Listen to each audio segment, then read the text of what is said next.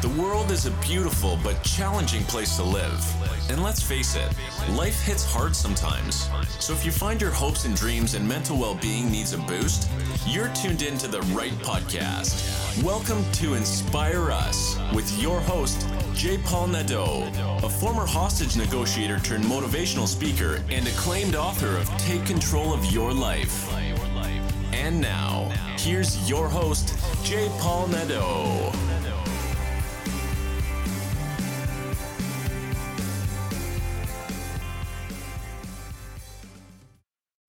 Hello, everyone, and welcome to Inspire Us. Today I have the story of a child abduction. A child who was abducted by his mother and taken to another country. My guest is Caesar Quintana, whose son, Alexander, was abducted over a year ago and taken to the Ukraine. Since then, as we all know, Russia and the Ukraine are engaged in a war, and the international child abduction laws really don't apply. Caesar has done everything humanly possible to bring his son home. You see, Caesar has full custody of his son for good reason. You'll hear that in the story. If anyone out there has any connection to some political force in Russia who might be sympathetic to Caesar's situation, please reach out to Caesar. I will be leaving some contact information in the show notes, and you can reach out directly to Caesar. Without any further delay, I introduce you now to Caesar Quintana. Hello, everyone, and welcome to Inspire Us. Today, I have a special guest with me, Caesar Quintana. Caesar's story involves his son, who was abducted by his mother. And it is a situation in which international child abduction uh, laws come into play and really roadblocks come into play. This is a heart wrenching story and one I believe ought to be shared to the world because it affects so many people. And Caesar has done everything within his power so far to get his son back. And without any further delay, I would like to introduce you to, to Caesar Quintana. Caesar, welcome to the show. And I would love for you to share your story. It's a story that needs to be told. Sure, yeah. Where would you like me to start? Well, how about uh, when, well, how about talking a little bit about your son? Tell us a little bit about Alexander, his age, and uh, what kind of boy he is. Sure, yeah. My son is three years old right now. He was born in 2019. Um, so um, obviously, I'm of Hispanic descent. His mom is Ukrainian. My wife, his mother is Ukrainian, and um, he was born healthy. He was born real healthy when he was, and uh, my my only son, my only child. Um, there was a, I guess where all this really started was when we began to expect Alexander. He was um, initially my wife and I were expecting twins, and um, one of them didn't make it before birth. So it was a really stressful pregnancy for her for that reason. Um, you know, because there was two babies and then all of a sudden at the next appointment they were still both there, but one of them had passed. So she was always worried that Alex, you know, about Alexander. But so it was a stressful situation for her as far as that goes. He was born in, in when he, he was born in uh, May 2019. And it was um difficult. Uh, was you know several hours. We were expecting him. Finally, he came and she was in labor for many hours. And then when um, when he was uh, born, we were at the hospital a few days, and we went home. But his mother, my wife, she she pretty much fell into really really big big depression, and it was pretty much me. And um, I've been I've been um, I own a business, and I've been working from home for many years, even before quote COVID. So thankfully, I, I could be there to take care of him. So it was me. My mom would come over to help take care of him, and um, Sometimes my brother's girlfriend would come and help as well. But um, basically, she was just bedridden, bedridden uh, depression. Uh, for like the first three months, she was just in bed, depressed, and as you as you as you probably know, you can't force somebody to get help, even as, as much as you try. So I mean, I did definitely try to get her to go somewhere to go into treatment somewhere. But um, yeah, so that went on. She got a little better, and she was, you know, got more involved in uh, in our son's life. Probably around July, mid July, she started to recover a little bit, and then um, pretty much uh, it was on and off. So she'd be good for a month, then she wouldn't be for for a few weeks, and you know she'd be good for two months, and then um, then she wouldn't be. So it got to the point where she really was starting to abuse um, prescription meds, different types of meds, and, and alcohol, unfortunately. And uh, yeah, it just got to the point where I just had to basically move out of our our marital home. Um, we weren't divorced, but I just moved out and we filed for emergency um, emergency custody of my son. So I was given full custody of him. That's when I moved out actually. When she she the, reason why is she she was pulled over for DUI and she had gotten already several. So this was her third. So then I I got full custody of Alexander 20 August 2020. So he's about a year and a year and a half almost. And so him and I lived at a separate residence. I mean, I was still paying for uh, our marital home and uh, my son's grandmother, his my wife's mother, came, so she was kind of helping me, but mostly I asked her to come to help her daughter because I just couldn't take care of both my son and his mom, my wife, while while she was, uh, you know, basically uncontrollable as far as drinking and being passed out and just behaving inappropriately. So our my son and I lived together for about six months separately um, even though I had full custody and she was only allowed to visit certain times of the, of the week. I always let her she, as long as she was sober and fine. So she'd come and stay with us for a few days sometimes, and she would go back home. Well, that went on for since August. Uh, in September, she got a, a fourth DUI, so that compounded for her, and I helped bail her out. She went back to our house with her mom but anyways, so that went on till December 16th, 2020. I was having gallbladder surgery, and my son's mother was at my home with my father, trying t- taking care of my son. I didn't really fully trust her, so that's why I had my dad there as sort of a chaperone supervisor. But anyways, so I fell asleep around three o'clock after my gallbladder surgery. It was a quick procedure. When I came home, fell asleep, my my son, my wife, and my dad were in my living room in my apartment.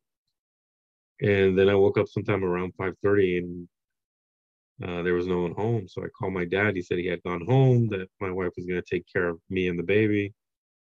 Uh, and my dad was just hoping that we'd work things out, you know, marriage wise. And um, so anyway, she told him to leave. So I called her. She said, "Oh, I'm at the store." I text. I called her. No answer. I texted her she said she was uh, at the store and i said you know you can't be outside with the baby you got to bring him back so i'll be home soon she texted that. And then i waited like five minutes. I called her and her phone was turned off texting i texted her. She has an iphone so you know you can see delivered. It wasn't delivered. So then i you know waited about five minutes more and i just called the cops. I told them what happened. They came around uh, six something p.m december 16, 2020.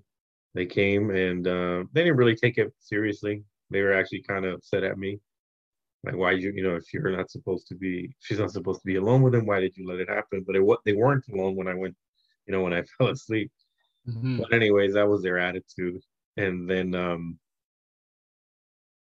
so I, it never even crossed my mind that she could take uh, him out of the country because I had his passport in a hidden in a hidden uh, location.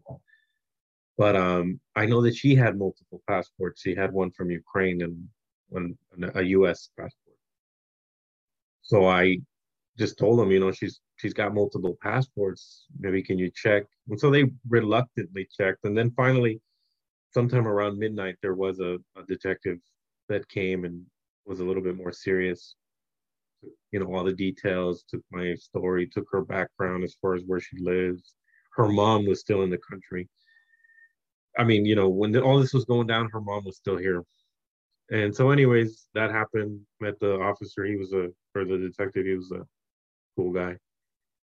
So I didn't sleep at all that night, obviously. And then the next day, he comes. The same detective, um, investigator, actually, is what they call him. Investigator Hunt. He comes and he says, you know, I have good news and bad news. You know, when he said that, I'm like, oh, are they dead? And I'm thinking, you know, but he says, I'm, we found your son, but unfortunately, he was taken out of the country and is now in Ukraine. So what had happened is that, that sometime around the sometime around September when she got her fourth DUI, um, she was able to get a, a Ukrainian passport for us, and, and so they so it was my son, my son's mother, and his grandmother. They all left from the LAX to Turkey, to Odessa, Ukraine, and that's that was December 16th or 17th, 2020. And that's what happened. Um, that's how he was taken out of the country. Okay. Um, and what year was that? December 2020. 2020. So he's been gone for over a year. And I understand that you have exhausted pretty much every possibility. You've knocked on every door to get assistance. Can you tell us a little bit about the steps that you took? uh, to to get somebody to listen and to help? Yeah, so I did I did a lot. Um, thankfully, I have a lot of free time on my hands. I I own a small business, and it and it pretty much operates pretty hands off. But um, so there was the legal route, which is very inefficient. It's called the Hague Convention or something. I, I know it's called the Hague. I don't know the actual code for it, but so I I filed one of those almost you know within like a month after because you have to gather all these documents and prepare it before you send it to the country where the child is taken to. So I did that in the background. I did all the court documents, got all the court documents in order to to do that. You know, this is January, February 2021. But I also took um I also contacted if you know if you or your listeners ever Google child recovery expert child recovery detective. There's a lot of agencies out there, and I worked with um, four, four, and um, and so one of them I paid one hundred and twenty thousand dollars. They didn't do anything except um, give me fake documents, like fake police reports from Ukraine. Another I paid twenty five thousand dollars. It was the same thing. One I paid forty five thousand dollars and this woman claimed to have, to have worked. She previously worked with Interpol and the FBI. She claimed, and she gave me, you know, documents that she had filed a report with Interpol and forwarded to me. I still have them. And and this was actually a woman that was that that was on the news for recovering a child out of I think Lebanon like 20 years ago. So to me, it just seemed like, you know, legitimate and I paid her forty five thousand plus twenty thousand. Um, that was the first lady. That was in January. Then in February, I worked with another agency, and they actually traveled with me to Ukraine, um, to Mariupol, where my son was held. That was that was actually about a hundred and sixteen, seventeen thousand dollars that I ended up paying them, and uh, plus, you know, I traveled to Ukraine, stayed over there but that didn't go anywhere. This is, I mean, there's so many details I could tell you on a, what a farce that operation was. But um, I actually got to Ukraine, I think February 28th or 27th, just right at the end of February 2021. And um, so that last, I was there with them for about a month, and then it didn't go nowhere. So they, you know, went their way, and I stayed in Ukraine. You know, I met a, I hired a lawyer in Ukraine so, so, and I'm still in touch with him. He's a good lawyer, but unfortunately, courts move very slow, you know, everywhere, and especially when you're dealing with a situation like this. So, for a while, I was just, I mean, I decided to just stay in Ukraine. I was trying to get like visitations with my son. Um, uh, I was in Kiev from March, mid March, till about the end of uh, July 2021. I uh, reached out to my son's family, his mother and his and his grandmother, and basically offered to to provide financial assistance in exchange for visiting with my son. So they agreed, and I I was able to see my son for the first time since he was taken July 27th. I'm sorry, July 26th, 2021. So, and he was much bigger. You know, when they took him, he was about a a year and a half old, and he was by this time he was almost close to two and a half years old. And so it was a nice reunion. So that was at the end of July. So I stayed in. This is in the city of Mariupol. Um, still working with the courts, but I always kept them. I mean, I kept it uh, civil and and pleasant with my son's family, especially his mother, my wife. But um, and his grandmother. So I was real pleasant, just kind of going with the flow. But I was always looking like, how can I get out of here with my son? You know, like I always had that in the back of my mind. Uh, and my brother actually came and stayed with me. My younger brother, he he stayed with me there in in, in Mariupol, Ukraine. So as you know, like towards the end of 2021, you know, you you you would hear all these things about there's potential war and all this other stuff, and I honestly didn't think there was, but you know when you're scared that your son might be stuck in um, a war so i at the time i i was ex- very worried like if if, if it did happen because in mariupol when i was there i mean i was there for months you would see like military personnel ukrainian military personnel just like driving down the street so i kind of i did panic so i decided you know i'm just going to take my son whatever I, t- I talked to my lawyer he said it wasn't illegal. Um, I'm his father. She didn't have like exclusive. She didn't have like even in Ukraine we still had basically like 50, 50 there was no like court ruling like I had here where I'm the sole custodian. She had no she didn't have the Ukrainian version of that in Ukraine. Like there was no orders in Ukraine, no court order. So I said, well, I decided to just take him and and, and go. Um, that was November November 26th uh, I offered, I was staying at a hotel in Mariupol. I offered my mother in law and her husband, my father in law, to have dinner at the restaurant. And it was a nice restaurant. It was a nice, probably the nicest hotel in that town I was staying at. So I offered it to them. I'm like, thanks for, you know, thanks guys for taking care of my son. I'd like to buy you dinner. and then I knew they would offer to bring my son, right? So they brought him to me and I said, Oh, I'll just be in my room. You guys enjoy dinner. And I just left. November 26, 2021, me and my brother, I said, they went downstairs. Um, you know, I, I paid for the dinner. I went to my room, um, just took duffel bag that I had prepared, you know, with diapers and stuff for my son and change of clothing for me. And we left from Mariupol to Kiev. It's about a 14 hour drive. Um, you know, we arranged transportation and uh, halfway through the our trip, we were stopped by the Ukrainian National Police that we had kidnapped a child. I said, "No, I didn't kidnap anybody. These are my documents. This is my son." And they said, you know, they held us for for a few hours, but ultimately they let us go. So they did the right thing, and then I continued on my way. About three hours after that, another group of police stopped us for the same reason.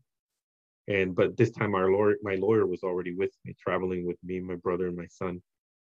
And so this time they didn't detain us. He just said we're leaving. And the cop says well let me see your let me see the father's passport. Let me see the i want to make sure that they're related. So we give them my pass my passport and my son's passport and he just says you're not getting them back you can go but you're not getting these back and so they got my lawyer and him kind of argued there for a few minutes, and I just told my lawyer, his name's Ivan. I said, let's just go, Ivan. We'll get a new one at the U.S. Embassy.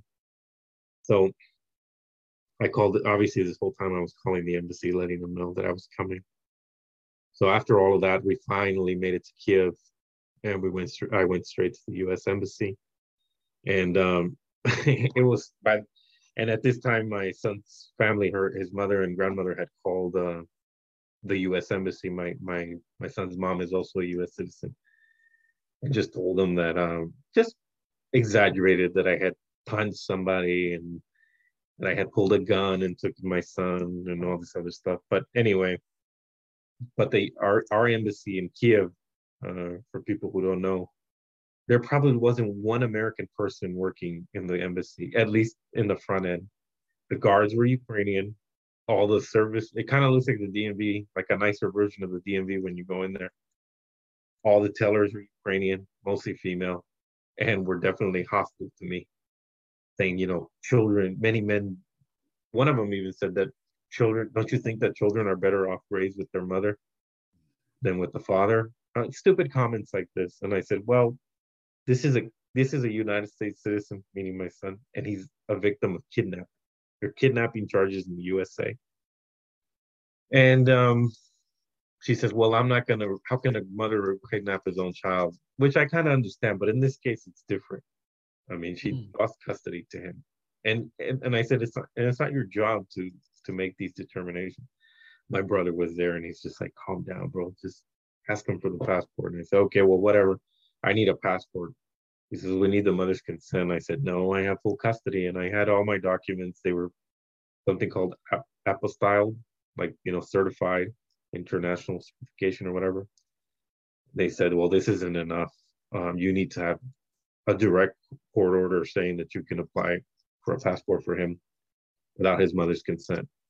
And that wasn't the case. Like I, even when I called my lawyer to, so I called my lawyer to tell him, hey, can we get a Saying that I can get travel documents for him without his mom's consent. So she and he said, "Yeah, well, those documents you have should be enough." I said, "Well, they said they weren't, so let's just get that." So he got it ex parte within like a, a few days, probably four or five days. He got it. The judge signed it. You know, explicit language. Father shall have uh, be permitted to apply for travel documents forthwith, or I, I forget, but it was very particular, very specific language. So then I got that about a week after I arrived in Kiev.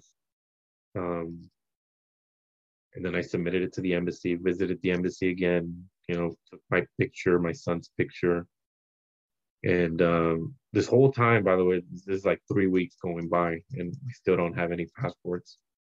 Um, eventually, they gave it to us, I think, December 26, 2021. So so then I just booked a private plane. I booked a private plane to take me to Greece. And then I was going to just take a commercial flight out of Greece. So I got to the private airport with my son, my brother, and myself. And when I checked in, probably about 30 minutes later, probably about 10 police officers showed up from Mariupol. So they drove all like 14 hours from Oh, wow. From Mariupol. And the reason for that, by the way, is my son's grandmother. She has a lot of family in the police department in Mariupol. So they said, they were just screaming and yelling at me. I went to the side and, um, uh, well, no, what did I do? Yeah, so they just said, I said, they said I had to give the baby, the cops did. And so I just kissed my son and I just said, bye for now, son. And I just gave him to his grandmother. And that was the last time I saw him. Oh my! And Th- since that then, was December thirtieth, actually. December thirtieth of uh, twenty twenty one. Yeah. yeah. All right. And since then, you have obviously been asking for a lot of support and help from the United States government, and the doors have been closed on you still. Is that correct? Yeah. There's nobody coming to the rescue.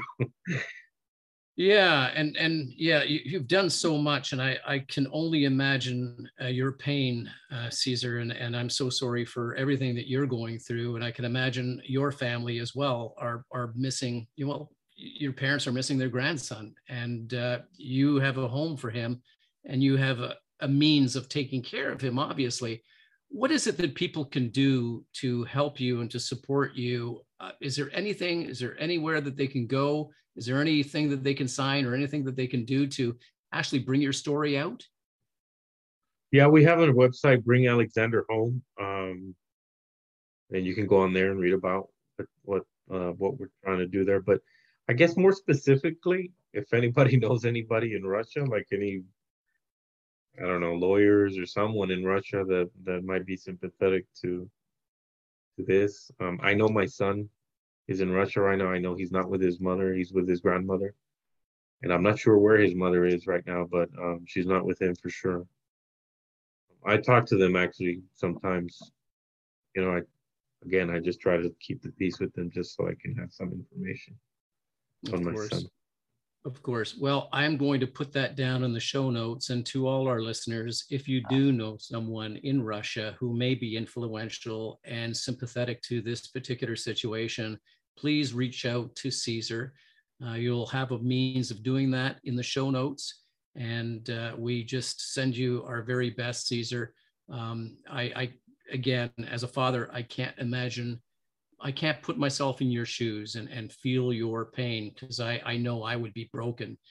You have shown so much uh, strength throughout this whole thing in never ceasing. Uh, is there anything that you could share with our listeners for anybody who may be going through a difficult time and concerned that this may happen to them?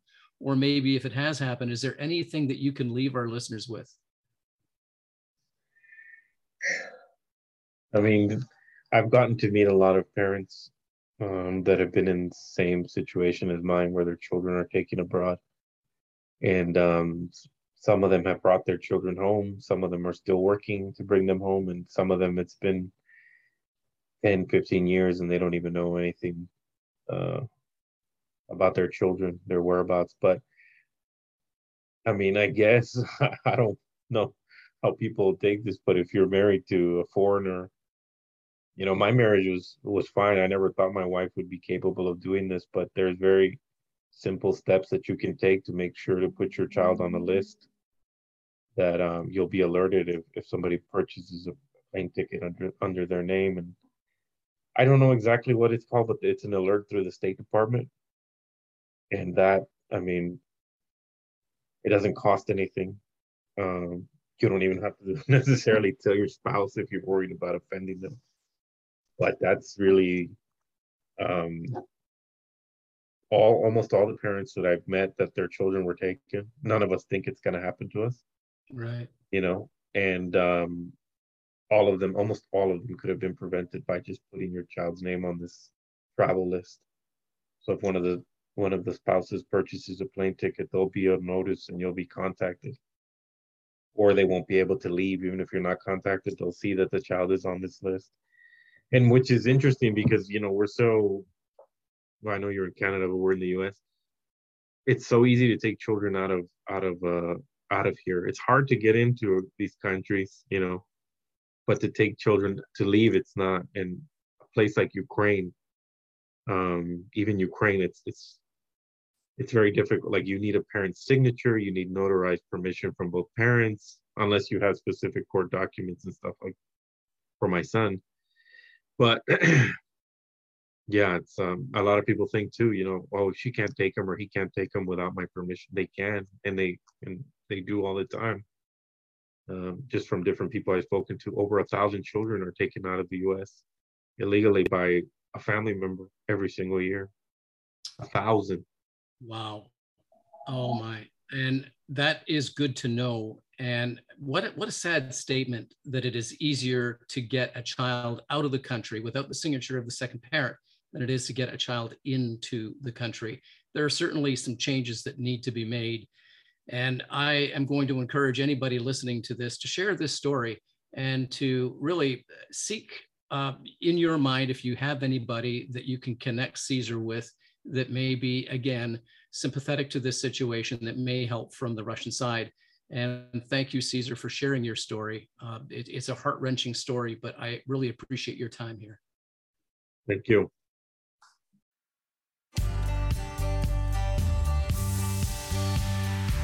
Thanks for listening. Tune in next week for another insightful episode. If you haven't already, hit the subscribe button and leave your comments. For more information, check out our website at www.inspireus.ca. Remember, it's not what happens to us that matters most, it's how we respond to what happens to us that does. Stay strong and resilient.